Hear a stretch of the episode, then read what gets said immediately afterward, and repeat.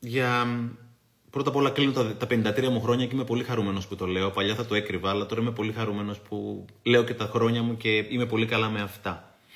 Δεν είχα σκοπό να κάνω αυτό το σημερινό live, αλλά έγραψα ένα κειμενάκι γύρω, ευχαριστώ πάρα πάρα πολύ, γύρω από 15 πράγματα που πια με χ θεωρώ ότι έχω μάθει στα 53 μου χρόνια.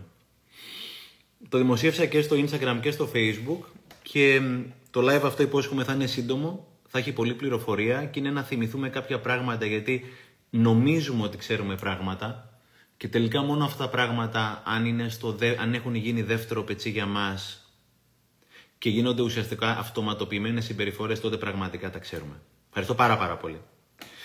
Το πρώτο από τα 15 πράγματα. Όποιος θέλει χαρτί και μολύβι για να σημειώσουμε.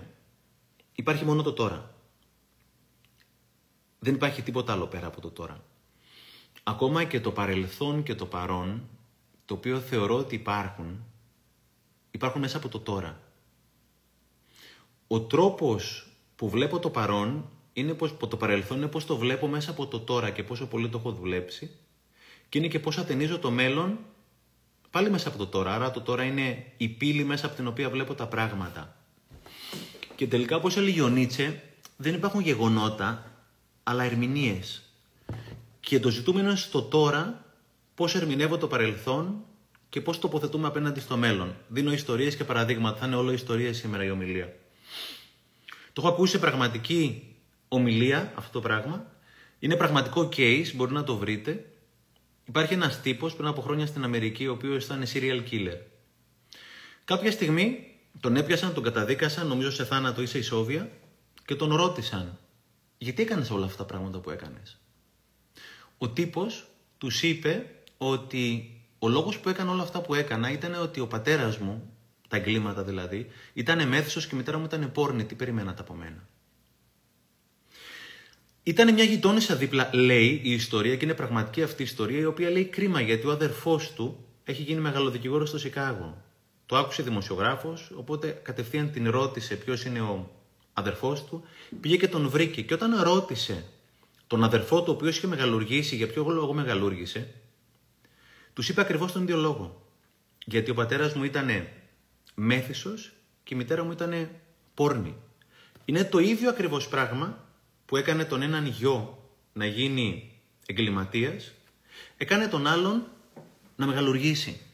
Γιατί, γιατί η ερμηνεία στο τώρα, στο τότε τώρα τους, ήταν αφενός του ενός α, αφετέρου του άλλου Β. Έλεγε ο Νίτσε κάποια στιγμή δεν υπάρχουν γεγονότα.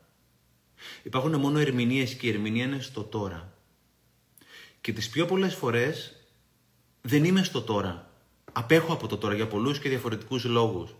Έχω καμιά δεκαριά βιβλία να προτείνω ήρε στον παρόδο, πολλά τα έχω ξαναπροτείνει. Όσον αφορά το τώρα, το κλασικό είναι η δύναμη του τώρα και παιδιά, όταν παίρνετε βιβλία, εγώ τρελαίνομαι να τα ξεσκίζω, να τα κυτρινίζω, να βάζω ε, στικεράκια για να μπορώ να ξαναβρίσκω. Εγώ έτσι δένω με τα βιβλία μου, όταν ουσιαστικά τα τραβάω, τα χαράζω, κρατάω σημειώσεις και δεν ξέρω τι. Και λέει κάποια στιγμή ο Έκχαρτ μέσα σε αυτό το βιβλίο για το τώρα. Διαβάζω τη δύναμη του τώρα μια παράγραφο. Λέει το να μην μπορείς να, μην μπορείς να σταματήσεις να σκέφτεσαι είναι ένα φρικτό βάσανο. Αλλά δεν το αντιλαμβανόμαστε γιατί όλοι υποφέρουμε από αυτό και έτσι το θεωρούμε φυσιολογικό. Αυτός ο αδιάκοπος νοητικός θόρυβος σε εμποδίζει να βρεις τη σφαίρα εκείνη της εσωτερικής ησυχίας που είναι αδιαχώριστη από την ύπαρξη. Δημιουργεί επίσης έναν ψεύτικο εαυτό κατασκευασμένο από το νου που ρίχνει μια σκιά φόβου και πόνου. Όταν το μυαλό μου δουλεύει και λείπω από το τώρα και θα πω δύο-τρεις απλές μεθόδους πώς είμαι στο τώρα, είναι τεράστιος ο πόνος στη ζωή μου. Και το μεγαλύτερο κομμάτι του πόνου διάβαζα σε ένα βιβλίο του 1966 ότι το 92% αυτών που φοβόμαστε δεν θα συμβεί ποτέ. Ο τύπος το υπολόγισε. Το 92% αυτών που φοβόμαστε δεν θα συμβεί ποτέ. Άρα ουσιαστικά έχω το μυαλό το οποίο συνέχεια μεταξιδεύει από εδώ και από εκεί και λείπω από το τώρα. Και τελικά στο τώρα γίνονται τα πάντα. Το να πονάω είναι δεδομένο. Το να υποφέρω είναι επιλογή. Το να όλοι θα πονέσουμε. Το να υποφέρω είναι επιλογή και όσο πιο πολύ λείπω από το τώρα που είναι το μόνο, η μόνη στιγμή στην οποία συμβαίνουν τα πράγματα, όσο πιο πολύ θα υποφέρω. Τρεις τρόποι για να είμαι στο τώρα, πάρα πολύ απλή, γρήγορη, ένα είναι η γυμναστική.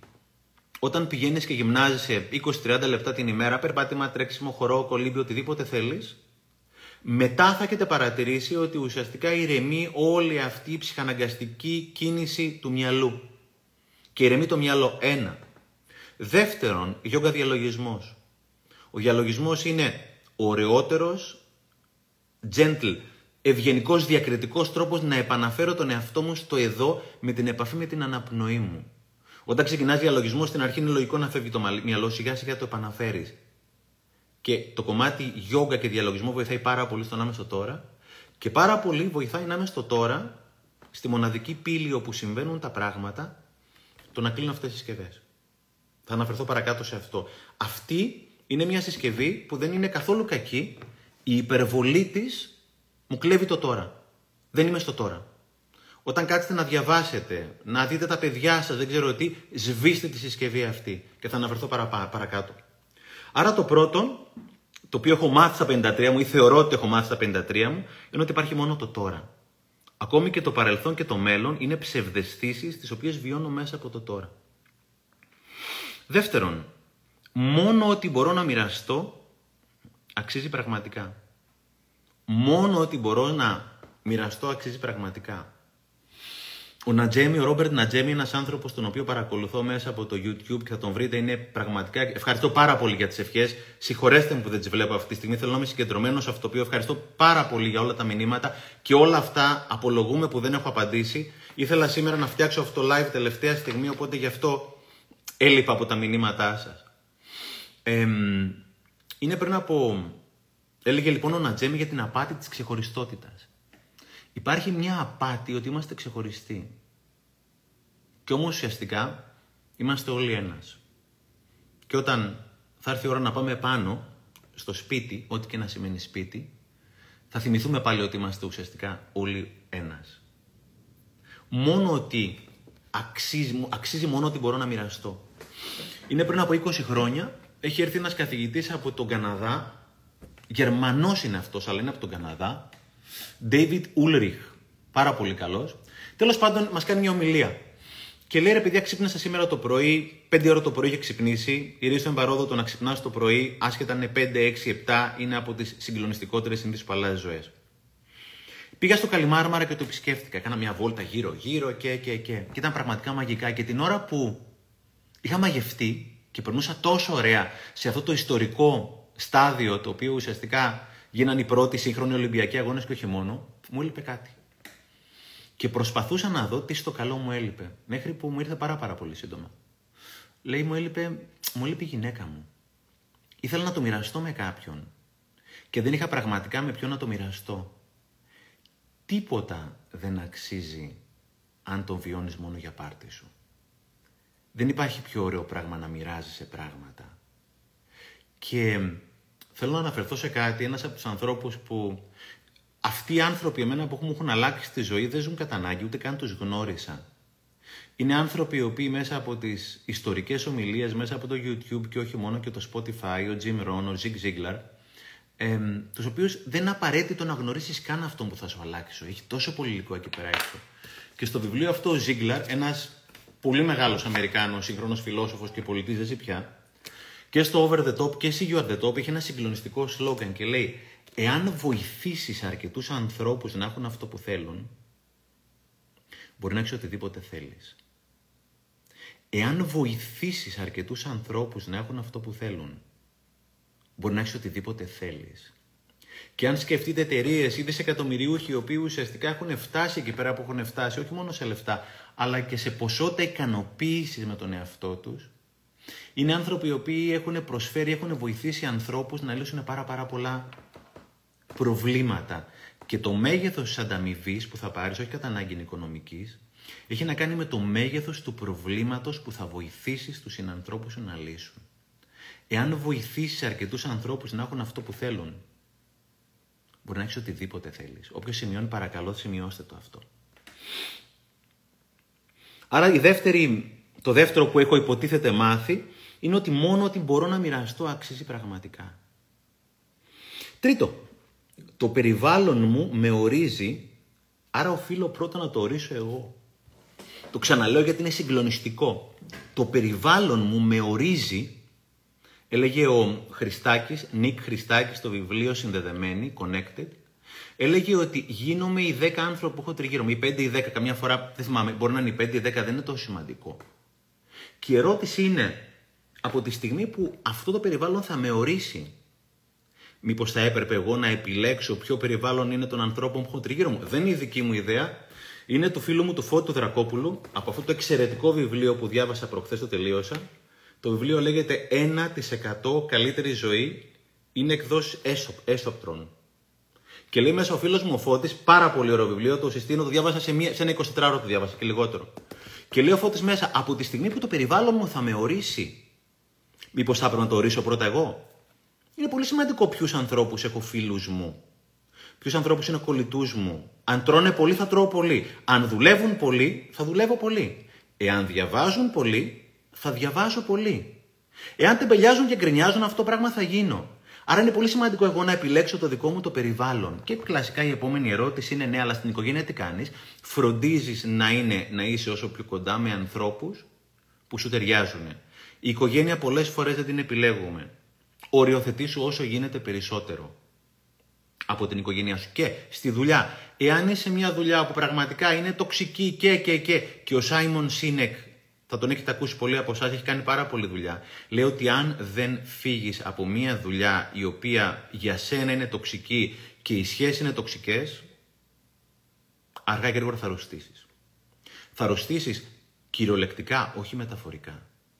Άρα ουσιαστικά το περιβάλλον μου εγώ το ορίζω. Είχα κάνει πρόσφατα ένα live γύρω από την.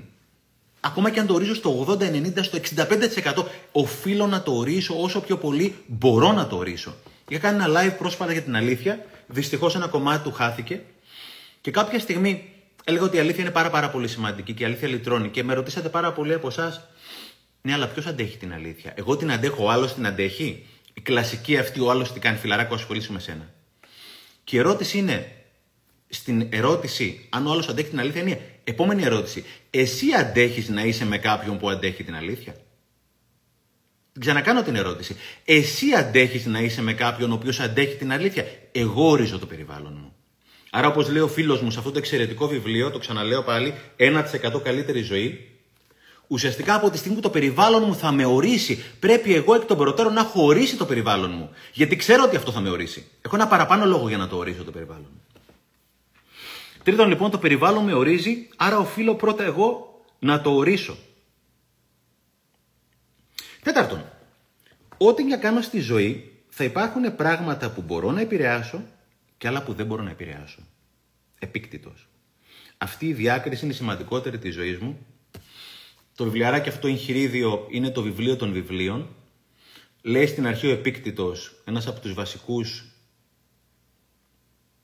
της στοικής φιλοσοφίας, λέει τον όντων τα μεν εφημίν, τα δέου και εφημίν. Κάποια πράγματα τα ορίζω, κάποια πράγματα δεν το ορίζω. Και όταν εγώ κάνω τη διάκριση αυτή και συνειδητοποιήσω ποια πράγματα ορίζω και ποια πράγματα δεν ορίζω, είναι η σημαντικότερη διάκριση της ζωής μου. Όταν λέγανε στο σχολείο ότι ο Νικολάκης έχει τρία μήλα, πόσα χρειάζεται για να φτάσει στα πέντε, η δουλειά μου να βρω τα δύο μήλα. Όσο και να τρώγομαι, γιατί έχει τρία και δεν έχει δύο και έχει τέσσερα και δεν ξέρω τι, η δουλειά μου είναι στη μεταβλητή, όχι στη σταθερά. Τη σταθερά συχνά δεν την επιλέγεις, ούτε καν την ορίζεις. Και επειδή η διαχείριση της ενέργειάς μου είναι πιο σημαντική από το βιογραφικό μου, είναι πολύ σημαντικό να ξέρω πού θα κάνω focus, πού θα επικεντρώσω την ενέργειά μου. Και οι περισσότεροι άνθρωποι από εμάς την πατάμε γιατί ασχολούμαστε με θέματα τα οποία δεν ορίζουμε. Λες, ναι, αλλά αυτός είναι έτσι. Φιλαράκο, αυτός είναι έτσι. Το να γκρινιάζω κάθε μέρα ότι ο άντρας μου, η γυναίκα μου, ο σύντροφός μου, ο συνεργάτης μου, ο φίλος είναι έτσι. Ξέρεις πώς είναι; Είναι σαν να μπαίνεις σε ένα μονόδρομο, ο οποίος είναι μονόδρομος και έχει απαγορευτικό. Και κάθε πρωί να λες ρε γαμό, το πάλι μονόδρομος είναι. Φιλαράκι, αυτό είναι μονόδρομος. Η ερώτηση είναι εσύ μπορεί να πας από κάπου αλλού. Γιατί το ότι είναι μονόδρομος και αυτός ο άνθρωπος είναι έτσι, είναι κάτι το οποίο δεν αλλάζει. Εσύ μπορεί να αλλάξεις μόνο τον εαυτό σου. Δεν μπορεί να αλλάξεις τον άλλον. Και είναι πολύ σημαντικό να επιλέξω ποια πράγματα δεν ορίζω, προκειμένου να ασχοληθώ με τα υπόλοιπα τα οποία ουσιαστικά ορίζω να κάνω σωστή διαχείριση ενέργειάς μου. Είμαι πριν από δυόμιση χρόνια στην Ακράτα. Έχω πάει, με έχει φωνάξει ένας γυναικείος συνεταιρισμός για να τους μιλήσω. Και κάποια στιγμή μια κυρία μου λέει, δηλαδή, κύριε Ξενάκη, λέτε ότι για τα πάντα υπάρχει μια λύση; Λέω, θεωρώ ότι υπάρχει μια λύση για τα πάντα. Μου λέει, ναι, αλλά για κάποια πράγματα δεν υπάρχει λύση. Και της λέω, μήπως και αυτό είναι μια λύση; Όταν ξέρω ότι για αυτό το πράγμα εδώ πέρα, ό,τι και να σημαίνει αυτό το πράγμα, μια σχέση, μια κατάσταση, μια συνεννόηση, ένα πρόβλημα, γι' αυτό δεν θα υπάρχει λύση, τουλάχιστον στο ορατό μέλλον, το αρχαιοδετή φίλε. Και ουσιαστικά το βάζεις στην άκρη και, λες, λέω, και, και λέω, μήπως αυτό είναι μια λύση. Το ότι έχω συνειδητοποιήσει ότι γι' αυτό δεν θα υπάρχει λύση. Άρα είναι πάρα, πάρα πολύ σημαντικό να μάθω να ορίζω όλα αυτά τα οποία ορίζω και όλα αυτά τα οποία δεν ορίζω. Γιατί είναι και πολύ σημαντικό την αυτοεκτίμησή μου. Όταν πάω να κάνω κάτι, είναι πολύ σημαντικό να ξέρω ότι κάτι περνάει από το χέρι μου, κάτι όχι. Γιατί κάποιες φορές δεν περνάει από το χέρι μου.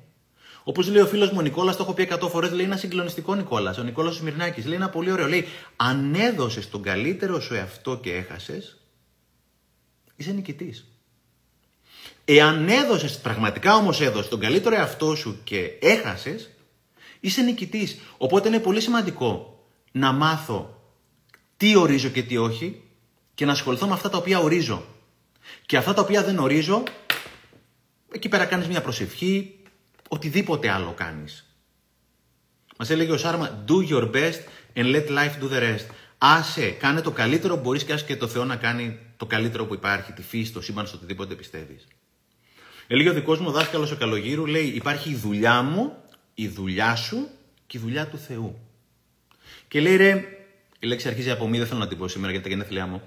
Ε, ρε, όταν είσαι στη δουλειά του άλλου, ποιος είναι στη δική σου; Άρα έχω μια δουλειά. Γιατί και τον άλλον, είτε είναι το παιδί μου, ο σύντροφός μου, οτιδήποτε άλλο, τον ορίζω μέσα από τη δουλειά τη δική μου. Οπότε είναι πολύ σημαντικό να μάθω να διαχωρίζω τη δουλειά μου και τη δουλειά του Θεού. Τη σταθερά και τη μεταβλητή. Ο περισσότερος ο κόσμος ασχολείται υπερβολικά με αυτό το οποίο δεν ορίζει, διαλύει την ενέργειά του και στο τέλος αρρωσταίνει. Πάρα πολλές φορές αρρωσταίνουμε για αυτά που δεν ορίζει. Γιατί μου το έκανε αυτό, γιατί μου το έκανε αυτό. Και μπορείς να τρώγεσαι με το γιατί μου το έκανε αυτό την υπόλοιπη ζωή σου. Και έλεγε ο Μάξουελ, δεν με σκοτώνει το τσίμπημα του φιδιού. Με σκοτώνει η κυκλοφορία του δηλητηρίου μέσα στις φλέβες μου. Και αυτή ουσιαστικά καταφέρνω και την κάνω μόνος μου. Απλώς είναι πολύ σημαντικό να μάθω τι ορίζω και τι δεν ορίζω σε αυτή τη ζωή. Το ξαναλέω, ό,τι και αν κάνω στη ζωή θα υπάρχουν πράγματα που μπορώ να επηρεάσω και άλλα που δεν μπορώ να επηρεάσω. Αυτό είναι το νούμερο 4. Το νούμερο 5. Το να δουλεύω με τον εαυτό μου είναι η σημαντικότερη επιλογή της ζωής μου. Γιατί, γιατί από αυτήν εξαρτώνται όλες οι υπόλοιπες. Το ξαναλέω. Το να δουλεύω με τον εαυτό μου καθημερινά για μένα τουλάχιστον 60 λεπτά την ημέρα και υπάρχει τρόπος και χρόνος, είναι η σημαντικότερη επιλογή της ζωής μου. Γιατί, γιατί από αυτήν εξαρτώνται όλες οι υπόλοιπες.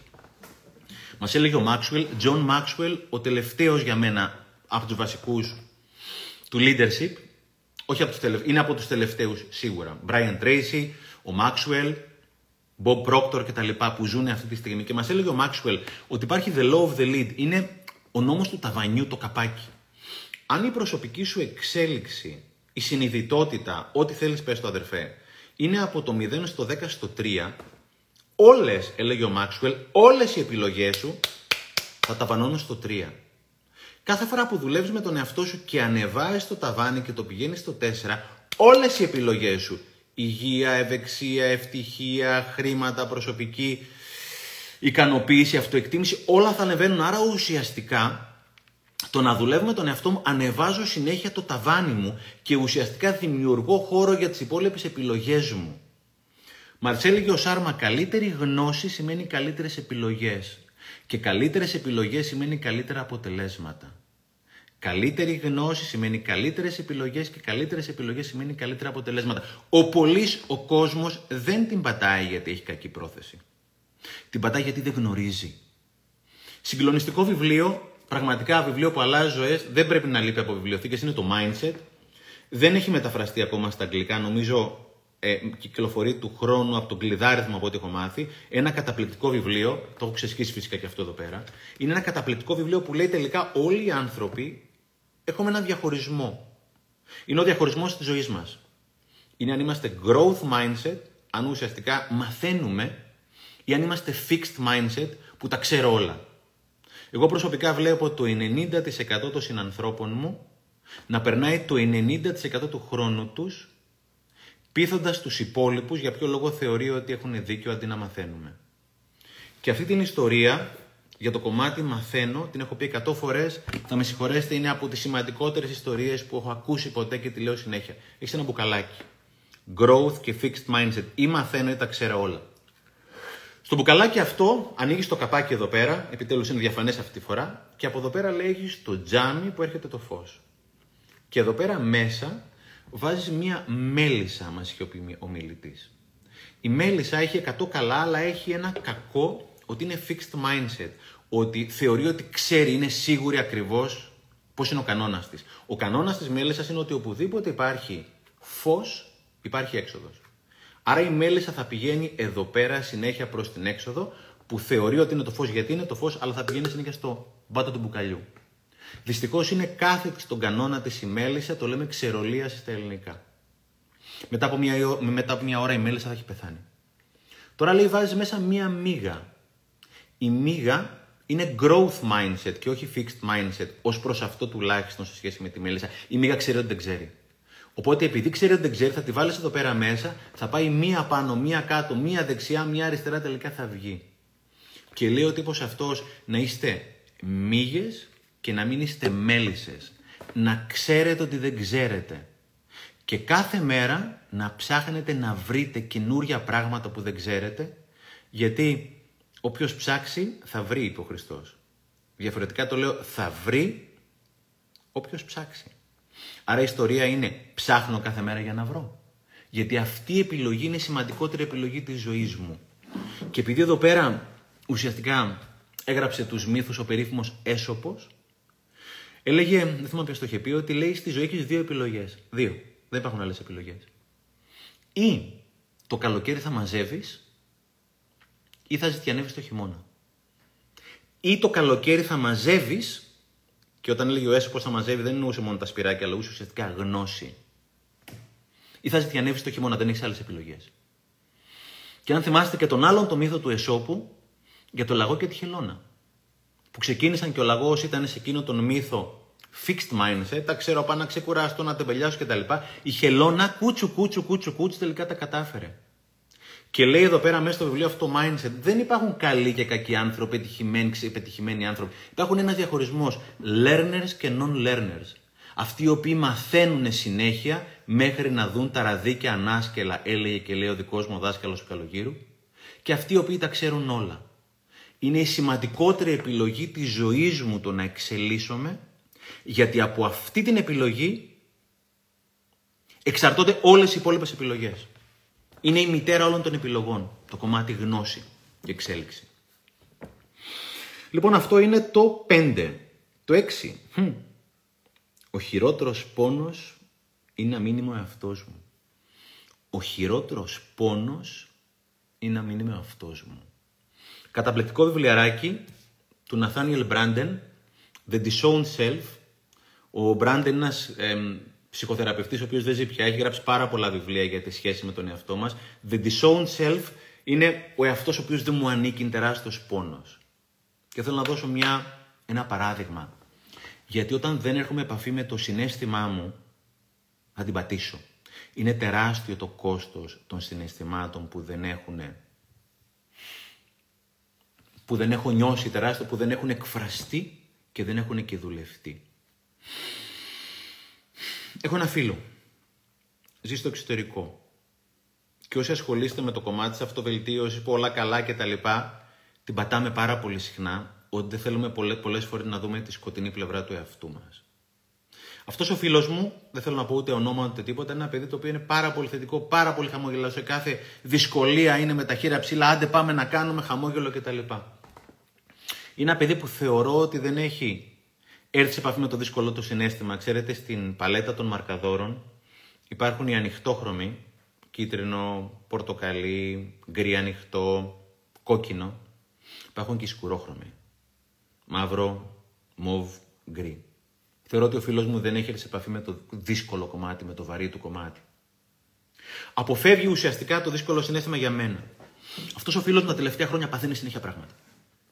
Πριν από δύο χρόνια που τον είδα στο εξωτερικό λίγο προ-COVID, είχε τεράστια θέματα με το στομάχι του. Πριν από ένα χρόνο, ξαφνικά έχασε την ακοή από το ένα του αυτή. Πρόσφατα μου είπε ότι χάνει την επαφή με την πραγματικότητα. Είναι τεράστιος ο πόνος να μην, να, μείνει μου εαυτός μου. Και ο αυτός μου είναι και η φωτεινή πλευρά και είναι και η σκοτεινή πλευρά. Και λέει μια φίλη, όταν δεν μιλάει το στόμα, μιλάει το σώμα. Όταν δεν μιλάει το στόμα, μιλάει το σώμα και αρρωσταίνω από αυτά τα οποία με τρώνε και όχι από αυτά που τρώω. Ως επιτοπλίστων. Μην πάτε να εκλογικεύσετε το συνέστημα. Το να αποφεύγω να νιώσω ότι το αληθινό μου συνέστημα, τι κάνω ουσιαστικά; Έρχομαι σύγκρουση, σύγκρουση με ένα μεγάλο κομμάτι του εαυτού μου γι' αυτό και αρρωσταίνω. Έλεγε ο Μπρουζ Λίπτον ότι έχουμε κάποια δισεκατομμύρια κύτταρα, δεν θυμάμαι πόσα είναι. Κάποιες φορές, επειδή εγώ δεν αποδέχομαι όλα μου τα κύτταρα, όλα μου τα συναισθήματα, δεν ξέρω τι άλλο να το πω, έχω βάλει τα μισά κύτταρα να συγκρούνται με τα άλλα μισά κύτταρα. Έχει ξεσπάσει ένας εμφύλιος πόλεμος μέσα μου. Πώς κόντεψε να ξεσπάσει πρόσφατα στην Αμερική με τον Τραμπ; Αυτό πράγμα κάνω εγώ. Καμιά φορά στον εαυτό μου. Γιατί πάω να εκλογικεύσω το συνέστημα μου. Πάω να το αποφύγω και όταν είναι κάτι το οποίο είναι αυτό. Στο τώρα, όχι φίλε. Όλη η μαρκαδόρη είναι δική σου. Και είναι πολύ σημαντικό το συνέστημα να έρθω σε επαφή μαζί του και να το δουλέψω. Με ειδικούς ανθρώπους. Εμπιστευτείτε τους ειδικούς ψυχικής υγείας. Η ζημιά η τεράστια είναι από τα αδούλευτα συναισθήματα και αυτά τα οποία πολλές έχουμε βάλει κάτω. Είναι τεράστιος ο πόνος το να μην είμαι ο εαυτός μου. Τεράστιος. Όχι μόνο στα θετικά, κυρίως αυτά τα οποία αποκαλώ αρνητικά, δεν υπάρχουν θετικά και αρνητικά συναισθήματα. Υπάρχουν ευχάριστα και δυσάρεστα συναισθήματα. Και ο καιρός, η φύση αναπτύσσεται όταν βρέχει. Όπως υπάρχει ευχάριστος και δυσάρεστος καιρός. Ο δυσάρεστος ο καιρός έχει έρθει να μου πει κάτι, αλλά πρέπει να τον αξιοποιήσω. Δεν να κάθομαι και να περιμένω να κάνει τη δουλειά. Εγώ πρέπει να σπείρω όταν υπάρχει βροχή. Άρα το έκτο είναι ότι ο χειρότερος πόνος είναι να μην είμαι ο αυτός μου. Επτά. Αυτό είναι του Jobs. Εάν ζω σαν να μην έχει αύριο, κάποια μέρα θα πέσω μέσα. Εάν ζεις, λέει, σαν να μην έχει αύριο, κάποια μέρα θα πέσεις μέσα. Υπάρχει μια τεράστια απάτη ότι έχουμε χρόνο. Δεν έχουμε χρόνο. Έλεγε ο Σατ ότι η ζωή είναι ένα pop-up. Πώς πετιέται η διαφήμιση στην οθόνη του κομπιούτερ σου και μπαμ μπαμ έχει φύγει. Αυτή είναι η διάρκεια της ζωής. Αυτό είναι από το βιβλίο The Extra Hour, η επιπλέον ώρα και έχει ένα συγκλονιστικό διάγραμμα, το είχα δει και πρόσφατα. Αυτά τα κυκλάκια δεν ξέρω αν τα βλέπετε. Αυτά τα κυκλάκια, φίλοι μου, ξέρετε τι είναι; Είναι οι μήνες. Μια ζωή σε 90 χρόνων. Μια ζωή 90 ετών. Κάποιος ο οποίος θα ζήσει 90 χρόνια, που είναι πολύ λίγοι από εμάς θα πάμε 90 χρονών, ξεκινάει από εδώ πέρα και θα τελειώσει εδώ. Εγώ, αν πάω από τα 90, είμαι κάπου εδώ πέρα, στα 2 τρίτα. Κάπου λιγότερο τέλος στα 53 μου χρόνια. Φιλαράκο, δεν ξέρει κανένας μας σε ποιο κυκλάκι είναι. Κάποιοι από εμάς είμαστε κάποιοι άνθρωποι εδώ πέρα. Μπορεί να είμαστε εδώ πέρα στο τελευταίο κυκλάκι. Κάποια στιγμή όταν το έλεγα σε ένα φίλο μου λέει χτύπα ξύλο. Όχι χτύπα ξύλο να πεθάνεις. Χτύπα ξύλο να μην ζήσεις. Ο χειρότερος θάνατος δεν είναι να πεθάνω. Ο χειρότερος είναι να μην ζήσω. Μην αναβάλεις τίποτα. Τίποτα μην αναβάλεις για οποιοδήποτε λόγο. Σήμερα μου την κάρφωσε, δεν θέλω να πω το άλλο ρήμα και το άλλο από κάπα αρχίζει. Καμιά φορά και από γάμα κάπα έτσι το λαϊκότερο. Να κάνω αυτό το live, να το κάνω, μην το κάνω. Μαλάκα δεν υπάρχει περίπτωση. Κάντο. Μην αναβάλεις τίποτα. Εάν ζω σαν να μην έχει αύριο,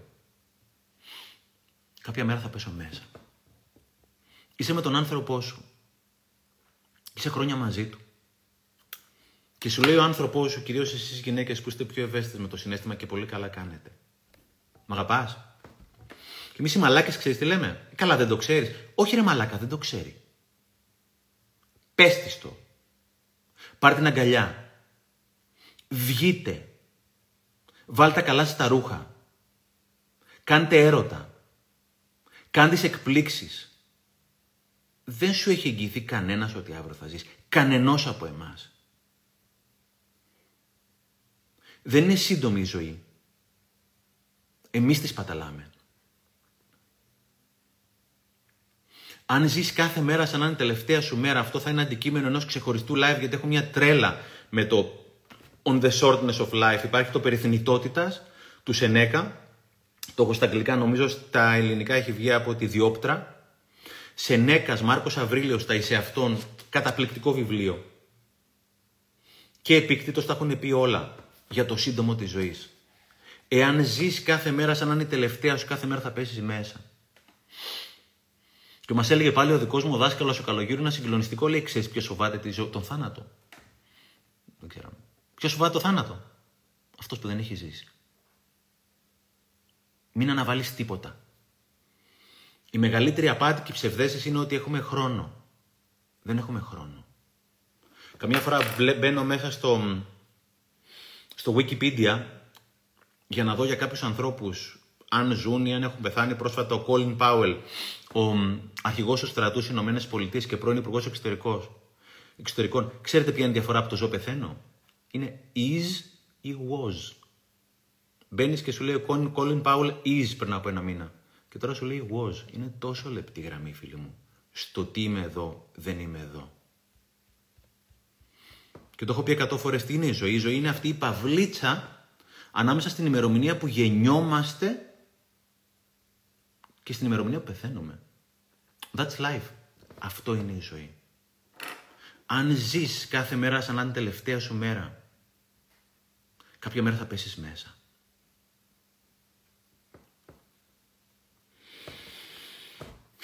Οκτώ. Το συνέστημα είναι η μοναδική μου αλήθεια. Όλα τα λέμε ψευδεστήσεις. Το συνέστημα αυτό. Και δεν μας το μάθανε γαμώ την τρέλα μου. Δεν μας το μάθανε. Διαβάζα ένα βιβλίο του και δεν το μαθαίνουμε κι εμείς τα παιδιά μας γιατί πάμε κατευθείαν μόλις πάνω. Όχι, μην το λες αυτό, δεν είναι σωστό. Δεν υπάρχει σωστό. Το συνέστημα είναι ιερό. Και ο καθένας δικαιούται να νιώθει αυτό το οποίο νιώθει. Το συνέστημα φυσικά πρέπει να σε βγάλει σε μια δράση για σένα. Αυτή είναι άλλη ιστορία, πιθανόν και άλλο live. Έλεγε ο Νίλ στο βιβλίο Summerhill. Το Summerhill είναι το πιο δημοκρατικό σχολείο στον κόσμο. Είναι στην Αγγλία ιδρύθηκε το 1921. Στο YouTube θα βρείτε μια ταινία που λέγεται Summerhill, ομώνυμη, και είναι ένα, ένα σχολείο στο οποίο ουσιαστικά ένα μεγάλο κομμάτι των αποφάσεων, ένα μεγάλο κομμάτι, όχι όλες, συναποφασίζεται από τα παιδιά και τους δασκάλους. Ένα συγκλονιστικό σχολείο. Ο Νίλ που δεν ζει πια, ο εκπαιδευτικός ο οποίος δημιούργησε το σχολείο αυτό, για να δείτε αυτό το συνέστημα, το γαμοσυνέστημα, πόσο μας το έχουν κριτικάρει και μην το ξανακάνουμε στα παιδιά μας, ρε παιδιά, και στον εαυτό μας. Έλεγε «For we have been taught to know, but have not been allowed to feel».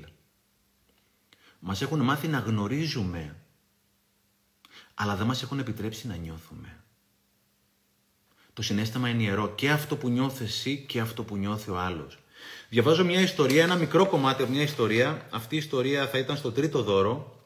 Το τρίτο δώρο είναι γραμμένο ήδη, ολοκληρωμένο και είναι και πολύ καλό, αλλά δεν θα κυκλοφορήσει για όποιον ενδιαφέρεται. Γιατί έχω αρχίσει να γράφω κάτι τελείως διαφορετικό. Οπότε νομίζω ότι τα δώρα θα τελειώσουν στο 1 και στο 2. Κάποιες ιστορίες θα σας διαβάσω εδώ πέρα. Ε, γιατί έχω αρχίσει να γράφω κάτι τελείως διαφορετικό. Ελπίζω να σας αρέσει. Αυτή η ιστορία, η οποία θα ήταν στο τρίτο δώρο και η οποία δεν θα βγει τελικά, ε, ονομάζεται το συνέστημα. Και θέλω να δείξω την ιερότητα του συναισθήματος. Και διαβάζω μόνο δύο παραγράφους στο τέλος. Λέω: Τεράστια ιστορία το συνέστημα. Κάθε συνέστημα είναι ιερό. Αυτό που νιώθω μοναδικό, αλλά και αυτό που νιώθεις. Δεν υπάρχει καλό και κακό συνέστημα. Μόνο αληθινό συνέστημα υπάρχει. Αλήθεια είναι το συνέστημα, ίσως η μοναδική. Δεν, δεν υπάρχει ομορφότερο πράγμα από το να νιώσεις αυτό που νιώθει ο άλλος. Τότε μόνο μπορείς να το καταλάβεις. Είναι σαν να έχεις φτιάξει το φαγητό σου και αυτό στο δικό του και να το μοιράζεστε. Απολαμβάνεις το δικό σου, χωρίς κριτική. Μόνο το απολαμβάνεις. Και απολαμβάνεις και του άλλου. Και σε κάποια φάση τα δύο συναισθήματα γίνονται ένα. Ένα μοναδικό και ανεπανάληπτο ένα, με βάθος, με αλήθεια, με μαγεία. Συνέστημα ίσον ζωή και ζωή ίσον συνέστημα. Είμαστε κατασκευασμένοι για να νιώθουμε, όχι για να κρίνουμε. Είμαστε φτιαγμένοι για να αγαπάμε, όχι για να έχουμε δίκιο. Προημερών, αυτό είναι 17 Μαΐου 2020. Γραμμένη ιστορία. Προημερών πέρασα μία από τις δυσκολότερες μέρες της ζωής μου. Στο προηγούμενο σπίτι που έμενα, πλημμύρισε το υπόγειο και καταστράφηκαν τα χειρόγραφα ημερολόγια μου των τελευταίων 20 ετών. Πραγματική καταστροφή. Καταστροφή και βιασμό στα συναισθήματα. Όλα αυτά που είχα γράψει μέσα από την καρδιά μου, αυτά που κάποια στιγμή ήθελα να φτάσουν στα παιδιά μου. Μίλωσα με ένα φιλαράκι. Λέω εγώ. Ρέση, δεν έχω στενοχωρηθεί τόσο πολύ στη ζωή μου από τότε που είχα στον πατέρα μου. Μου απαντάει ο φίλος μου. Μην είσαι υπερβολικός, Στέφανος. Κλείνει ιστορία. Άντε και σου. Το συνέστημα είναι ιερό. Είναι ιερό να είμαι σε επαφή με το δικό μου το συνέστημα. Η στο εμπαρόδο τα δύσκολα συναισθήματα είναι για να με βγάλουν και στη δράση. Ο πόνος, ο θυμός, η οργή και όχι να κάθομαι να νιώθω πόνο επί σειρά ετών. Αλλά είναι πολύ σημαντικό να είμαι σε επαφή με το δικό μου το συνέστημα, το αληθινό μου συνέστημα, να μην το κρίνω το συνέστημά μου. Γιατί ουσιαστικά τι κάνω έτσι. Αδρανοποιώ τον ανώτερο ψυχισμό μου. Το είχα διαβάσει ένα βιβλίο. Είναι αυτό με το φίλο μου, ο οποίος δεν είναι το δικό του συνέστημα. Και είναι πολύ σημαντικό όταν τα παιδιά μας ή ο άνθρωπός μας μας μιλάει για το δικό του συνέστημα. Σκάσε και άκου.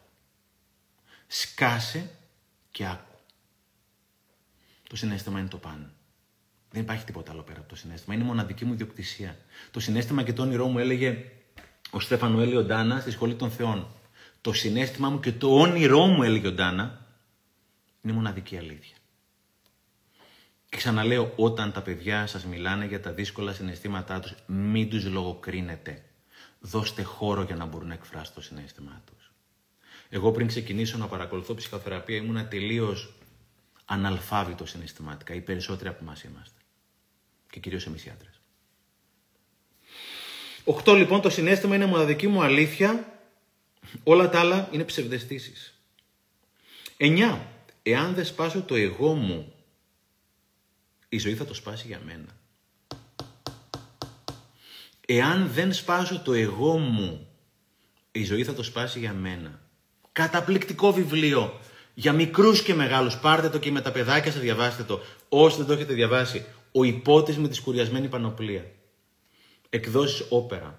Ο υπότης με τη σκουριασμένη πανοπλία είναι για παιδιά από 5 μέχρι 105 ετών. Εάν δεν σπάσω το εγώ μου θα το σπάσει η ζωή για μένα. Υπάρχει ύπαρξη και το εγώ. Το εγώ είναι πάνω πάνω, ύπαρξη είναι όλο μαζί. Είναι μια ιστορία, την έχω στο δεύτερο δώρο. Μα την είχε, μας την είχε πει ο Μπεν Ζάντερ. Ο Μπεν Ζάντερ ήταν ο διευθυντής φιλαρμονικής ορχήστρας Βοστόνης. Και είχα πάει σε, μια, σε ένα σεμινάριό του. Και μας έλεγε αυτή την ιστορία για το εγώ. Είναι λέει δύο πρωθυπουργοί και έχουν μια σύσκεψη στο γραφείο του ενός. Και κάποια στιγμή ορίονται δύο συνεργάτες του ενός, μπαίνουν, τσακώνονται μετά, ο Στέφανος με τον Αποστόλιο, αυτό και τα λοιπά, το ένα το άλλο, μέσα στη σύσκεψη των πρωθυπουργών. Όπου ένας πρωθυπουργός, αυτός ο host, αυτός ο οποίος ήταν ειδικό το γραφείο και είχε υποδεχτεί τον άλλον, λέει Ρε Στέφανε, κανόνας νούμερο 6 αγόρι μου. Α, λέει, συγγνώμη κύριε Πρωθυπουργέ, ηρεμήσαν τα πράγματα, τα πνεύματα γυρίζουν πίσω και τα λοιπά, όλα καλά. Ο άλλος πρωθυπουργός τον κοίταζε πολύ πολύ έτσι παράξενα. Κάποια στιγμή μετά από 15 λεπτά έρχονται δύο γυναίκες, δύο γραμματείς, δεν ξέρω τι, οι οποίε τσακώνονταν με τα μαλλιοτραβιόντουσαν. Οπότε κάποια στιγμή λέει πάλι ο Πρωθυπουργός ο πρώτος, λέει κορίτσια. Κανόνας νούμερο 6. Α, κύριε Πρωθυπουργέ, λέει συγχωρέστε μας, δεν το ξέραμε αυτό το πράγμα, δεν το θυμηθήκαμε, τώρα το θυμηθήκαμε κτλ. Βγαίνουν τέλος πάντων. Ο άλλος ο Πρωθυπουργός δεν κρατιόταν. Του λέει εσύ, τι διάλογο είναι αυτός ο κανόνας νούμερο 6. Λέει ο κανόνας νούμερο 6 είναι μην παίρνεις τον εαυτό σου πάρα πολύ σοβαρά μην παίρνεις τον εαυτό σου πάρα πολύ σοβαρά. Και του λέει και ο άλλος, μάλλον του λέει και ποιοι είναι οι υπόλοιποι πέντε, λέει δεν υπάρχουν, μόνο αυτός υπάρχει. Μην παίρνεις τον εαυτό σου πολύ σοβαρά. Κάποια στιγμή είχα διαβάσει μια επιγραφή του Βούδα, κάτι που είχε πει ο Βούδας. Είχε πει εμ, νικητής είναι αυτός που κερδίζει τον άλλο. Όχι. Δυνατός είναι αυτός που κερδίζει τον άλλον. Νικητής είναι αυτός που έχει κερδίσει τον εαυτό του. Δυνατός είναι αυτός που κερδίζει τον άλλον. Νικητής είναι αυτός που κερδίζει τον εαυτό του. Όταν μέσα σου, φίλε, ξέρεις ότι πραγματικά το έχεις, ότι αξίζεις, ότι μπορείς, δεν έχεις ανάγκη να κάνεις καμία. Δεν λειτουργείς με το εγώ, λειτουργείς με την αγάπη. Είχαμε πάει εχθές με το κορίτσι μου και το Βλάση και την Ελένη. Βλάση, Ελένη, ευχαριστούμε πάρα πολύ. Στο Άλσος να δούμε τη Βύση που ήταν η τελευταία της παράστασης του Άλσος. Μια γυναίκα την οποία θαυμάζω, παραδέχομαι και πραγματικά θεωρώ ότι έχει πολλά πράγματα να δείξει, επικοινωνήσει κτλ. Ήταν ο πιο άνετος άνθρωπος επί σκηνής. Δεν χρειάστηκε η Βύση να κάνει την οποιαδήποτε φιγούρα. Κάποια στιγμή ήταν τόσο, ήταν σαν ένας από εμάς. Ήμασταν 1000-1200 άνθρωποι. Κάποια στιγμή ήταν μια παλιά ρεμπέτησα 75-80 χρονών, την οποία η Βύση με περισσή ευγένεια και σεβασμό τη φώναξε στη σκηνή και τραγουδήσανε μαζί. Την είχε τουλάχιστον 10 λεπτά πάνω και την τίμησε ιδιαίτερα. Οι μεγάλοι άνθρωποι που έχουν φτάσει εκεί ψηλά, ό,τι και να σημαίνει ψηλά για τον καθέναν, έχουν ουσιαστικά καταπολεμήσει το εγώ τους. Το εγώ θα σε βγάζει σε μπελάδε. Μην παίρνεις τον εαυτό σου πάρα πολύ σοβαρά. Δεν αυτοεκτίμηση. Άρα, εάν δεν σπάσω το εγώ μου, η ζωή μου θα το σπάσει για μένα. Καλύτερα να το σπάσω εγώ, έλεγε ένας τύπος, καλύτερα να πειθαρχήσει σε σένα. Γιατί αν δεν πειθαρχήσει σε σένα, αργά ή γρήγορα θα πειθαρχήσει σε κάποια άλλη συνθήκη. Οπότε είναι καλύτερα να πειθαρχήσει εσύ τη δική σου τη συνθήκη, όποια και να είναι αυτή. Ευχαριστώ πάρα πάρα πολύ για τις ευχές. Πάρα πάρα πολύ ευχαριστώ. 10. Είναι καλύτερα να αντιμετωπίσω τις συνέπειες της αλήθειας παρά τις τύψεις του ψέματος. Είναι καλύτερα να αντιμετωπίσω τις συνέπειες της αλήθειας παρά τις τύψεις του ψέματος. Το έχω ξαναπεί, η αλήθεια είναι ένα ευθύγραμμο τμήμα. Το ευθύγραμμο τμήμα τι είναι; Είναι η συντομότερη απόσταση ανάμεσα σε δύο σημεία. Η αλήθεια τι είναι; Η συντομότερη απόσταση ανάμεσα σε δύο ανθρώπους. Όταν εγώ σου λέω την αλήθεια μου και είμαι διατυχμένος και εγώ να την ακούσω κιόλας την αλήθεια τη δική σου. Ξέρω και που βρίσκομαι απέναντί σου, ξέρεις και εσύ που, βρίσκομαι, που βρίσκεσαι εσύ απέναντί μου. Και κυρίως ξέρω και εγώ που βρίσκομαι απέναντι σε μένα. Η αλήθεια πονάει. Ξέρετε πόσο πονάει μια αλήθεια και πόσο καταστροφική είναι μέσω μακροπρόθεσμα; Είχα μια πρόσφατη και ποτέ πολύ πολύ σπάνια κάνω αναρτήσεις για την προσωπική μου ζωή. Ήμουνα με το κορίτσι μου στην Κύπρο πριν από μερικές εβδομάδες, πεντέμιση χρόνια είμαστε μαζί με τη Μαρία και έλεγα ότι αυτή η σχέση πάει από το καλό στο καλύτερο για την αληθινή. Γιατί έχουμε δυσκολευτεί πάρα πολύ να λέμε την αλήθεια μας αλλά έχουμε ευεργετηθεί ταυτόχρονα. Πολλές φορές έχουμε κάνει αληθινές κουβέντες οι οποίες πόνεσαν πάρα πολύ. Στο τότε. Και όλη η ζωή μου είναι σωστή διαχείριση του νόμου πόνο ειδονής. Να μπορώ στο τώρα να επιλέξω τον πόνο, ο οποίος θα με πάει στο μετά στην ειδονή. Γιατί περισσότεροι από εμάς το τώρα διαλέγουμε την ειδονή, που μας πηγαίνει μακροπρόθεσμα στον πόνο. Κοινώ, άμα κάνω τώρα το δύσκολο, θα έχω το εύκολο για μετά. Και αν κάνω συνέχεια το εύκολο τώρα, να μην την αποφύγω, να την αποφύγω την κουβέντα. Άστο τώρα, δεν είναι κατάλληλη ώρα, έχω άλλο κεφάλι μου. Φίλε, αυτό το πράγμα, το ψέμα το κίζει. Και το, ο τόκος δεν είναι κανονικός, είναι τοκογλυφικός. Μια μέρα είχαμε έρθει σε σύγκρουση με το κορίτσι μου και γιατί της είπα μια αλήθεια. Και πραγματικά εκτιμώ πάρα πολύ όταν μου λέει εκείνη τις αλήθειες της. Πήγε σπίτι της, είχε στεναχωρηθεί, στεναχωρήθηκα και εγώ την επόμενη μέρα μου στέλνει ένα καταπληκτικό μήνυμα. Μου λέει: Καλύτερα να με πονέσει με την αλήθεια παρά να με πονέσει με το ψέμα. Καλύτερα, συγγνώμη, να με πονέσει με την αλήθεια παρά να με χαϊδέψει με το ψέμα. Και λέει μια φίλη ότι η αλήθεια λέει είναι σαν το ενόπνευμα. Στην αρχή τσούζει, αλλά μετά κάνει καλό. Είσαι διατεθειμένος να βάλεις το ενόπνευμα στην πληγή που θα τσούξει γιατί θα σου κάνει καλό εκείνη τη στιγμή. Όσο δεν το βάζει, η πληγή θα μεγαλώνει. Και το ψέμα είναι η μεγαλύτερη πληγή.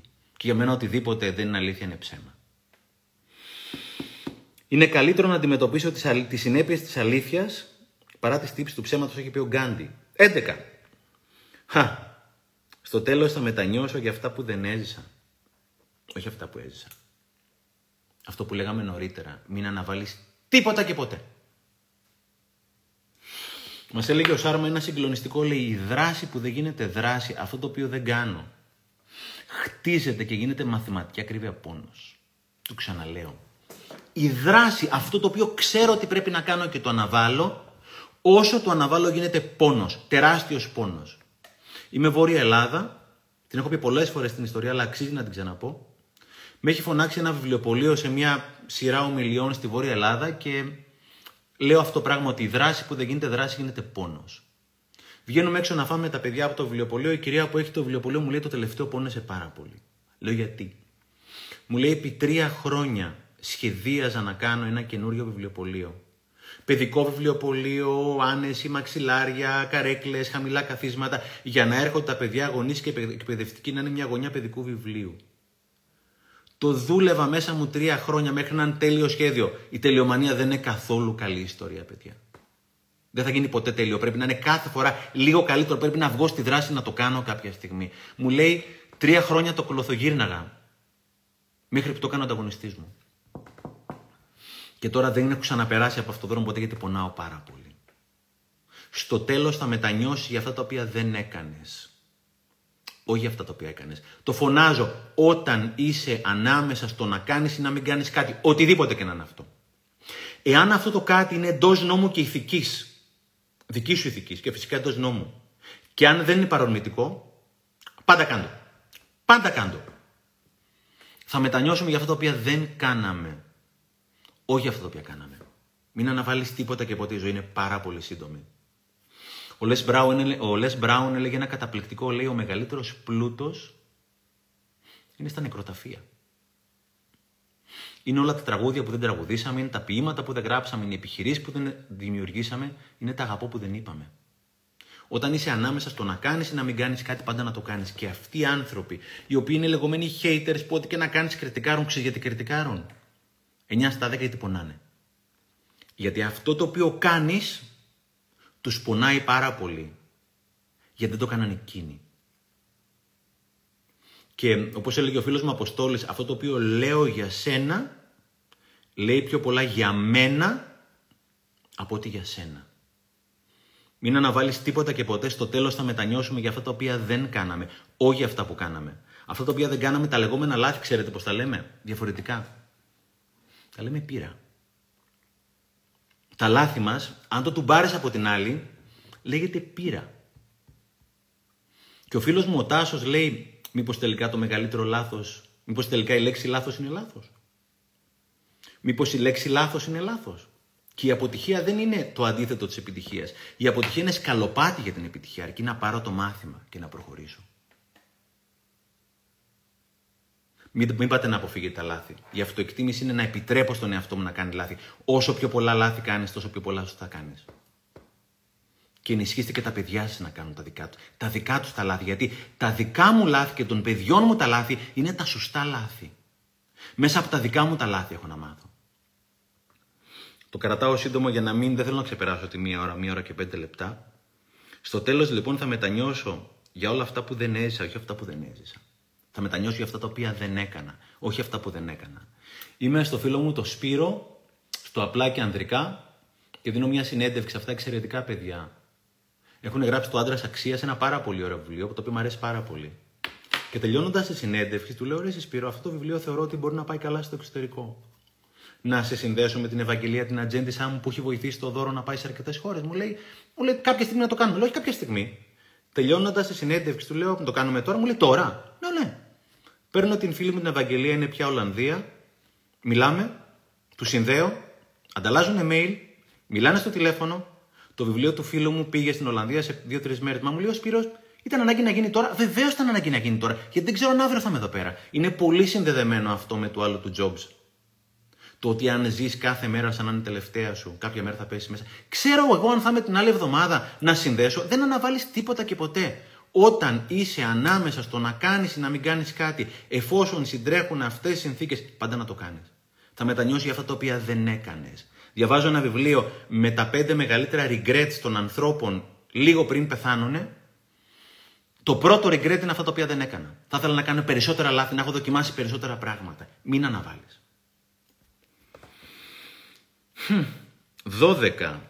Η λειτουργία πτήσης για το κινητό τηλέφωνο δεν είναι απλά ρύθμιση στο κινητό. Είναι τρόπο ζωής. Το ξαναλέω, η λειτουργία πτήσης δεν είναι απλά ρύθμιση στο κινητό, είναι τρόπο ζωής.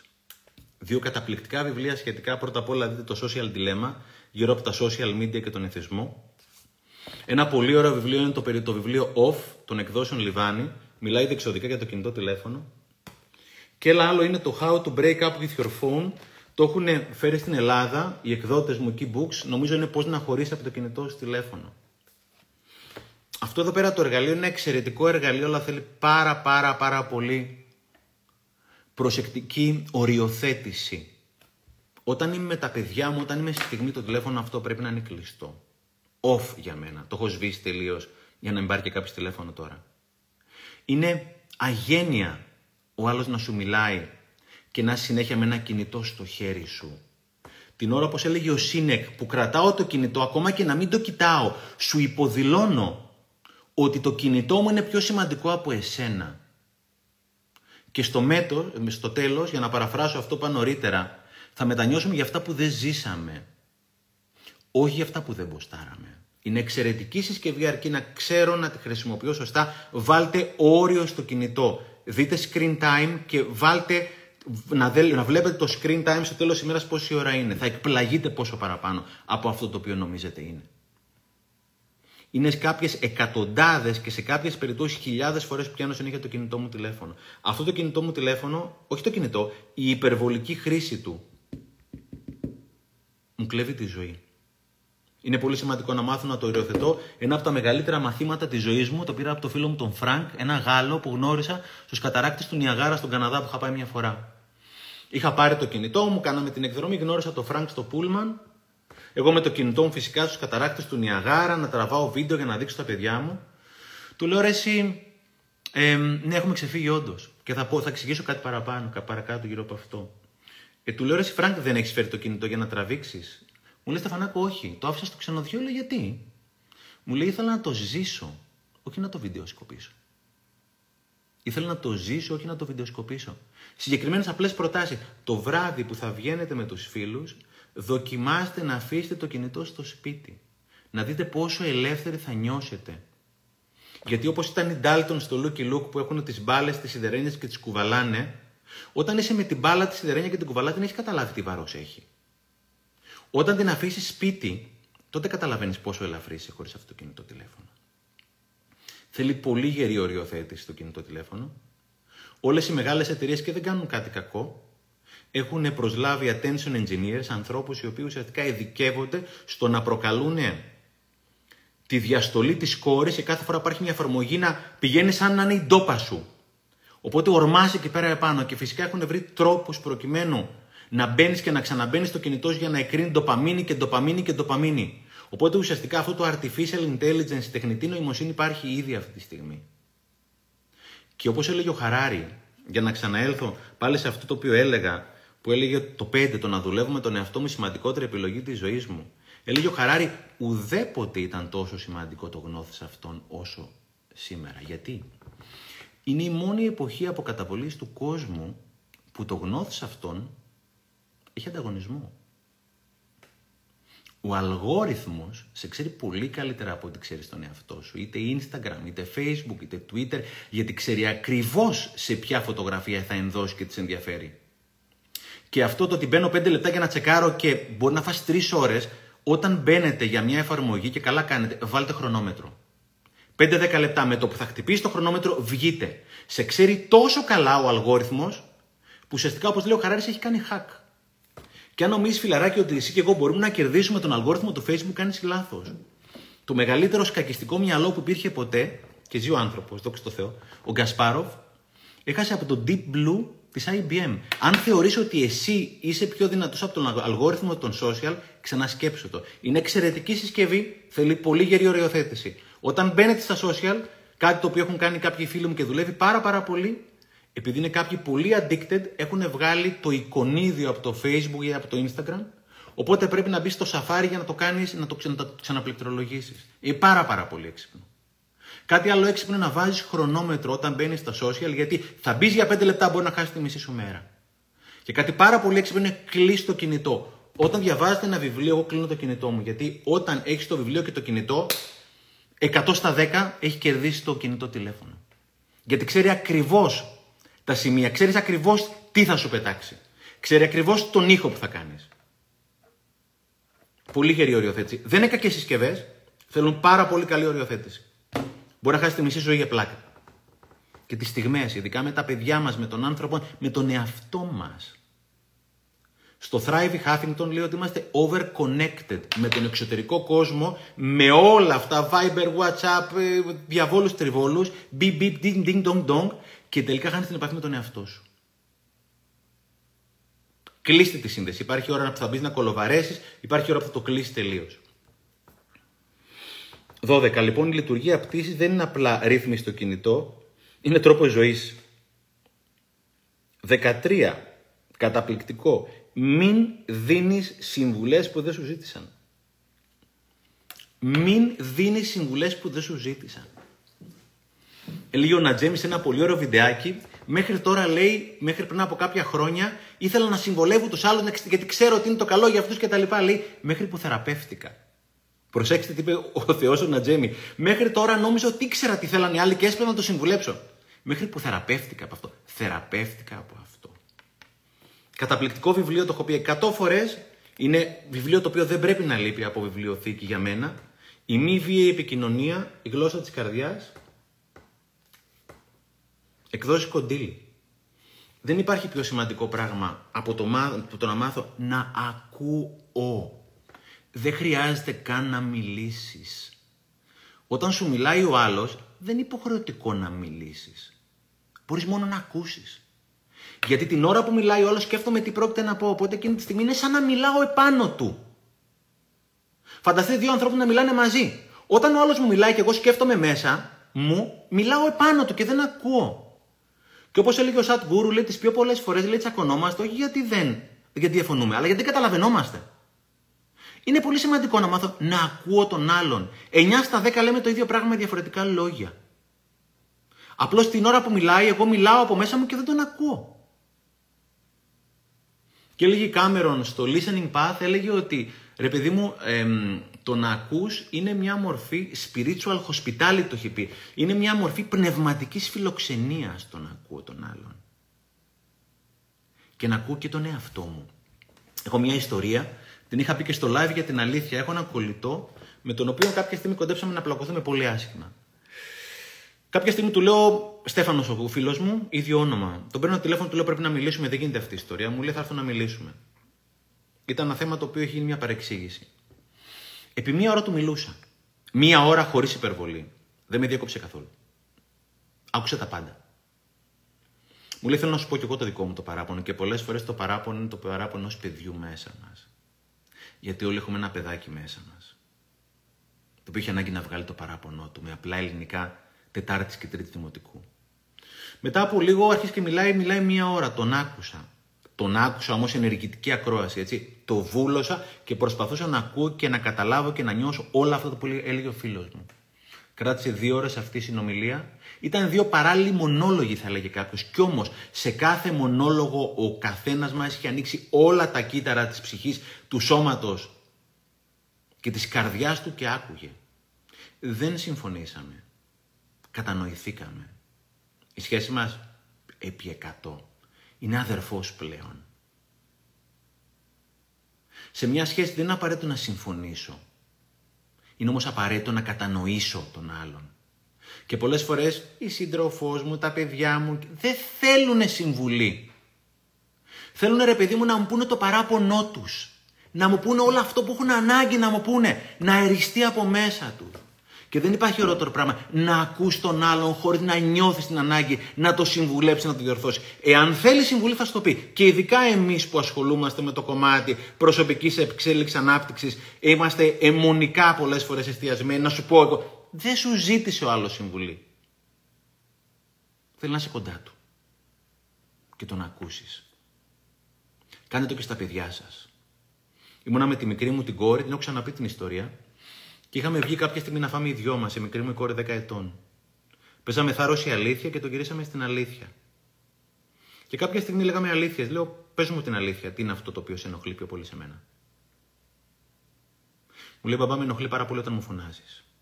Εκείνη τη στιγμή παραλύω, ακινητοποιούμε, δεν δουλεύει το μυαλό μου, τα χάνω και κάνω βλακίες. Προσέξτε. Συνήθως φωνάω στην κόρη μου όταν είναι με το τάμπλετ παραπάνω. Δεν ήταν η ώρα για να της το πω. Ήταν η ώρα για να ακούσω την ψυχούλα της.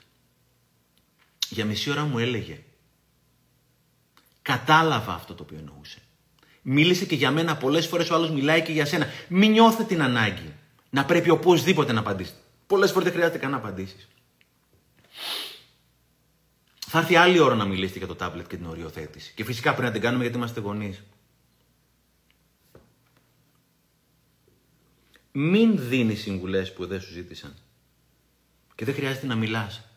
Επικοινωνία είναι πρώτα απ' όλα ακούω. Και όσοι είστε σε επιχειρήσεις και με τους πελάτες κτλ., πήγαινε να ακούσεις τον πελάτη σου. Δεν χρειάζεται να του πεις πόσο καλύτερο είναι το προϊόν και η υπηρεσία. 9 στα 10 ο πελάτης θα σου πει ακριβώς αυτό το οποίο έχεις ανάγκη να σου πει και να μάθεις από ένα πελάτη. Η Ρέσο Εμπαρόδο, ένας ένας πελάτης παραπονιέται, είναι το μεγαλύτερο δώρο σε μια επιχείρηση. Θα σου πει ακριβώς τι πρέπει να. Αλλά άκου τον. Σκάσε και άκου. Τον εαυτό σου, τον πελάτη σου, τον άνθρωπό σου, το παιδί σου. Εάν κάποιος θέλει τη συμβουλή σου, θα στη ζητήσει. Εάν δεν θέλει, δεν θα στη ζητήσει. Και είναι πολύ σημαντικό αυτή η μη βίαιη επικοινωνία να είμαι ουσιαστικά σε επαφή με τον άλλον και να καταλάβω τι στο καλό θέλει να πει. Το ξαναλέω, τις πιο φορές, πολλές φορές τσακωνόμαστε γιατί διαφωνούμε. Αλλά γιατί δεν καταλαβαίνόμαστε. Γιατί για την ώρα που μιλάει ο άλλος σκέφτομαι τι θα πω εγώ. Δέκατο τέταρτο πρώτο τελευταίο. Όταν αγαπάς πραγματικά τον εαυτό σου, δεν σε ενδιαφέρει και ποιος δεν τον αγαπάει. Όταν αγαπάς πραγματικά τον εαυτό σου, δεν σε ενδιαφέρει και ποιος δεν τον αγαπάει. Και είναι από τα πράγματα που δεν μας το μάθανε να αγαπάμε τον εαυτό μας. Πρόσφατα πριν από τρεις μήνες νομίζω έκανα ένα live για την αυτοεκτίμηση. Είναι στο YouTube. Όλα τα live, οτιδήποτε έχω κάνει είναι στο κανάλι μου στο YouTube. Αν γράψετε ναι μπορώ και είναι και όλες οι ιστορίες για τα παιδιά εκεί, για τα σχολεία. YouTube ναι μπορώ. Η πιο αδικημένη σχέση με τον εαυτό μου είναι η δική μου. Και συχνά η μεγαλύτερη κακοποίηση που κάνω είναι βάρος του εαυτού μου και η ποιότητα της ζωής μου είναι η ποιότητα της σχέσης με τον εαυτό μου συχνά η πιο κακοποιημένη. Δεν υπάρχει πιο ωραίο πράγμα να αγαπάς τον εαυτό σου. Και πιο δύσκολο αν δεν το έχεις μάθει εδώ που τα λέμε. Έλεγε ο Χαρούλης ο Αζλανίδης, ο φίλος μου, λέει «Ο μόνος που πρέπει να σε αγαπήσει αυτή τη ζωή είσαι εσύ». Ο μόνος ο οποίος πρέπει, και συγχωρέστε με όσοι δεν γουστάρετε τη λέξη πρέπει, να σε αγαπήσει αυτή τη ζωή είσαι εσύ. Και λέγει ένας άλλος ότι πριν έρθεις στην κοιλιά της μαμά, όλοι σε αγαπούσανε. Όταν θα φύγεις, όλοι θα σε θυμούνται με αγάπη. Στο ενδιάμεσο, ανάμεσα στη γέννηση και στο θάνατό σε αυτή την ενσαρκωμένη στην ύλη ζωή, αυτός πρέπει να αγαπήσει τον εαυτό σου εσύ. Και το να αγαπήσω τον εαυτό μου δεν σημαίνει να έχω πάντα δίκιο. Αλλά να μην με πειράζει και όταν δεν έχω, είμαι άνθρωπος και θα κάνω λάθη και θα είμαι ατελή. Και δεν υπάρχει κανένας τέλειος άνθρωπος. Και είναι πολύ σημαντικό να αγαπήσω τον εαυτό μου. Πριν από 12 χρόνια, σε ένα σεμινάριο, παρακολουθούσα έναν οραματισμό που έκανε η συγγήτρια. Μας ζήτησε να κλείσουμε τα μάτια, βάλαν ωραία μουσική και ήμασταν κάποια στιγμή μέσα στο μυαλό μας και μέσα στην ψυχή μας, στον οραματισμό, σε ένα χωράφι πράσινο, ξυπόλυτη, περπατάγαμε, ήλιος. Ακολουθούσε τον οραματισμό, ήταν κατευθυνόμενος οραματισμός. Μέχρι που έμπαινε σε ένα σπίτι. Στο σπίτι λοιπόν μέσα ήταν ένας καναπές, ηλιόλουσο το σπίτι και και και, ήταν ένα μπαλάκι και άρχισε να παίζει μέχρι που εμφανιζόταν ένα παιδί. Και άρχισε να έπαιζες με το παιδί από κάποιο σημείο και μετά μέσα στον οραματισμό. Ένα τρίχρονο παιδάκι. Μέχρι που κάποια στιγμή σου έσκαγε η τύπησα το παραμύθι ότι αυτό το παιδάκι είσαι ο μικρός εαυτός σου. Ο μικρός Στέφανος, ο μικρός Νικόλας, η μικρή Στέλλα. Αυτό το παιδάκι που είσαι αγκαλιάς στον οραματισμό σου. Νομίζω έκλαιγα με λιγμούς 10-15 λεπτά και αναφιλητά. Ήταν η πρώτη φορά στη ζωή μου που πήρα αγκαλιά τον εαυτό μου έστω και μέσα σε ένα οραματισμό. Αγαπήστε τον εαυτό σας. Θέλει δουλειά με ειδικούς, δεν είναι έτσι εύκολο όσο το λέμε. Συγχωρέστε τα λάθη στον εαυτό σας. Πολλές φορές δεν μπορούμε να συγχωρέσουμε τους άλλους γιατί δεν συγχωρούμε τον εαυτό μας. Περνάμε από τον καθρέφτη και βλέπουμε όλα τα παχάκια, όλες τις ρητίδες, όλες τις ατέλειες. Και έχεις ένα μικρό παιδάκι μέσα στο οποίο πονάει. Και εδώ έχω κάνει ένα πολύ ωραίο live. Ε, το παιδάκι μέσα μας. Θα το βρείτε στο YouTube. Ξενάκι το παιδάκι μέσα μας. Έχεις ένα μικρό παιδάκι μέσα στο οποίο πονάει. Και πονάει πάρα πολύ. Το οποίο θέλει αγάπη και θέλει αποδοχή. Έβλεπα μια συνέντευξη, μια ομιλία που είχε δώσει η Όπρα, η Όπρα Winfrey και έλεγε έχω πάρει 35.000 συνεντεύξεις στην καριέρα μου. Μπορεί και παραπάνω τώρα γιατί ήταν πριν από 4 χρόνια η ομιλία. Στο τέλος των 35.000 συνεντεύξεων από τον πιο άσημο μέχρι τον πρόεδρο Ομπάμα όταν τελειώνει η συνέντευξη με ρωτούσαν ένα πράγμα. Τα είπα καλά. Ακόμα και ο πρόεδρος Ομπάμα ή ο κάθε πρόεδρος έχεις ένα μικρό παιδάκι μέσα σου το οποίο θέλει αποδοχή. Θέλει αγάπη. Θέλει φροντίδα. Και δεν μπορεί να δώσει σε κανέναν άνθρωπο κάτι που δεν έχει δώσει στον εαυτό σου. Ειδικά εσείς που είστε τελειομανείς και τα έχετε καταφέρει. Το λέει ο Ρόμπινς, επιτυχία χωρίς ευτυχία είναι αποτυχία. Έχεις ένα μικρό παιδάκι μέσα στο οποίο διψάει να το πάρεις μια αγκαλιά. Και στο τελευταίο βιβλίο η Μέλ Robbins, μια συγκλονιστική Αμερικανίδα, το High Five Habit, λέει ρε παιδί μου ξεκίνα την ημέρα με το απλό έξι στον καθρέφτη. Κάνε high five στον εαυτό σου, στον καθρέφτη. Τίποτα άλλο. Αλλάζει όλη η σχέση με τον εαυτό στο ξεκίνημα στην ημέρα. Η ευστρατεία, μια πάρα πάρα πολύ καλή εκπαιδευτικός που έχουμε στην ομάδα του Ναι Μπορώ. Η Ρίστο Παρόδο, ώστε εκπαιδευτικοί γονείς, στο ναι πλέον είναι 20 πρακτικές που εφαρμόζονται σε ελληνικά σχολεία how to, πώς να το κάνεις αυτό το πράγμα με φωτογραφίες και όλα τα παραμύθια που έχουμε για τα παιδιά. Ναι, μπορώ.gr. Η ευστρατεία ξεκινάει με το χαιρετισμό. Όταν μπαίνουν τα παιδιά κάνουν high five στη δασκάλα. Με διαφορετικό τρόπο καθένας. Φαντάσου κάθε πρωί να κάνεις high five στον εαυτό σου. Ξεκινάς με γκολ από τα αποδητήρια όσο κατά και να ημέρα σου, ακόμα και να έχεις το σκουπιδάκι. Λες μεγάλε, είδα το σκουπιδάκι, μπράβο μου. Είναι η δύναμη από τις μικρές νίκες που βοηθάς τον εαυτό σου να καταλάβει ότι αξίζει. Και το μήνυμα ότι αξίζω έχεις ανάγκη να το πάρεις από τον εαυτό σου και όχι από τα social media.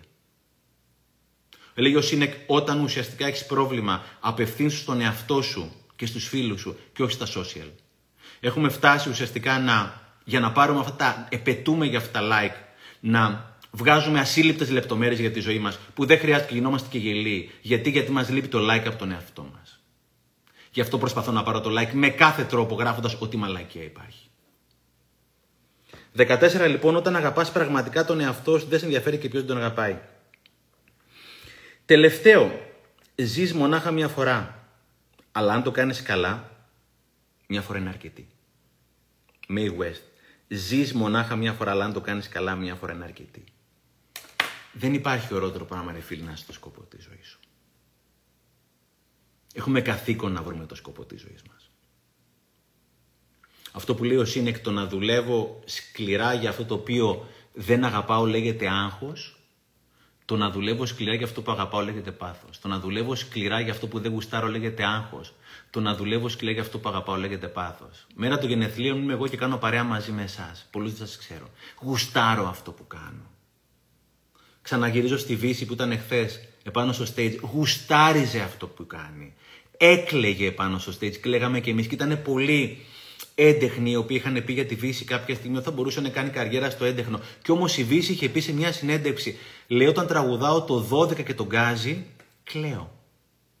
Και χθες που τραγουδούσε το 12, στις 12 λίγο πριν τελειώσει, έκλαιγε και κλαίγαμε όλοι μαζί. Δεν υπάρχει ορότερο πράγμα να είσαι το σκοπό της ζωής σου. Να βοηθάς, να κάνεις, να δείχνεις. Δεν υπάρχει ορότερο πράγμα από τη ζωή, ρε παιδιά.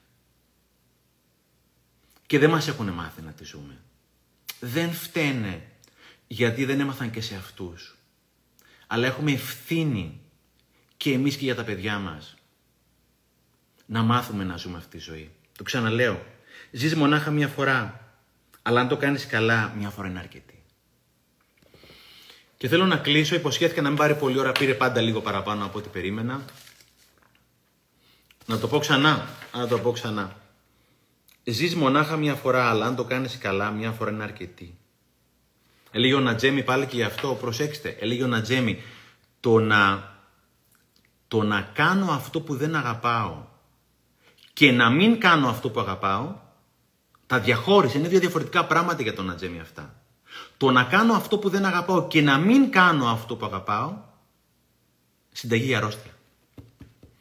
Το να κάνω αυτό που δεν αγαπάω και να μην κάνω αυτό που αγαπάω, συνταγή για αρρώστια. Και λέει ο φίλος μου Νικόλας πάλι που πετάει κάτι πολύ ωραία. Λέει, είναι ξεκούραστο να κουράζεσαι για αυτό που αγαπάς. Είναι ξεκούραστο να κουράσει αυτό που αγαπάς. Η Βύση εχθές 60 κάτι χρονών που μας είπε ότι ήταν 48 χρόνια τραγουδάει, ήταν 3 ώρες επάνω στο stage και στις 12 η ώρα που έπρεπε να σταματήσουν για λόγους κοινή σχέσης, είπε: Όχι, ρε γάμο, το θέλω κι άλλο.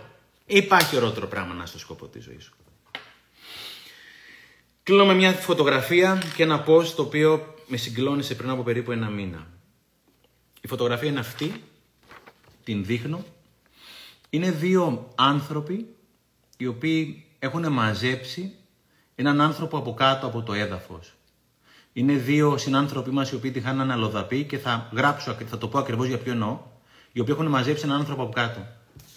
Και θέλω να διαβάσω το κείμενο το οποίο πηγαίνει μαζί με αυτή την ανάρτηση του φίλου μου του, φίλου μου, του Κώστα. Επιστροφή προς το σπίτι και τι να δω. Ένας ηλικιωμένος γνωστός στην περιοχή είχε πέσει στο δρόμο. Όχι σε καλή κατάσταση, λίγο μεθυσμένος που συχνά ζητάει βοήθεια από τους περαστικούς. Σταμάτησα. Και πώς θα τον σηκώσω; Και πώς θα τον πλησιάσω αφού δεν φοράει μάσκα και πώς θα τον ακουμπήσω; Μέχρι να τελειώσουν όλοι οι φόβοι μου, δύο λοδαποί που είχαν περάσει και εκείνοι από μπροστά γύρισαν και τον άρπαξαν από τα χέρια. Τον άφησαν στην είσοδο μιας πολυκατοικίας και άφησαν εμένα απλά να κοιτάζω. Γι' αυτό δεν θέλω να αλλάξω γειτονιά. Ζει σε μια φτωχή γειτονιά ο Κώστας. Ξαναδιαβάζω. Γι' αυτό δεν θέλω να αλλάξω γειτονιά. Γιατί κάποτε θα πέσω κι εγώ και θέλω να υπάρχει κάποιος να με σηκώσει.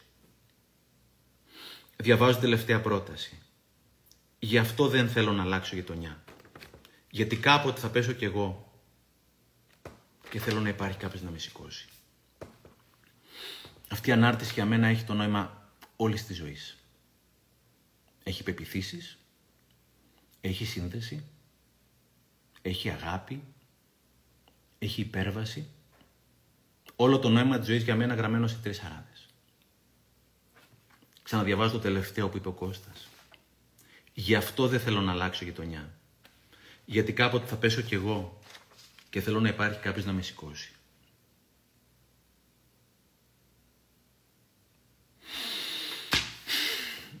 Ένα πολύ μεγάλο ευχαριστώ που μου κάνατε παρέα σε μια από τις πολύ σημαντικές μέρες της ζωής μου που ενηλικιώνομαι στα 53 μου.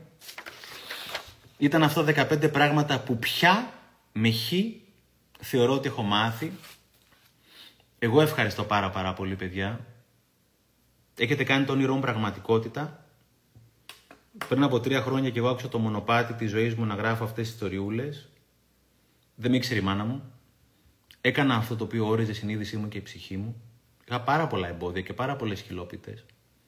Αλλά έχω δέσει με πάρα πολύ πόνο αυτό που έλεγα νωρίτερα, όταν είσαι ανάμεσα στο να κάνεις ή να μην κάνεις κάτι, πάντα να το κάνεις. Έχω δέσει με πάρα πολύ πόνο να μην κάνω αυτό το οποίο αγαπάω. Και εσύ είμαστε, είμαστε, είμαστε μια παρέα 1500 ανθρώπων αυτή τη στιγμή.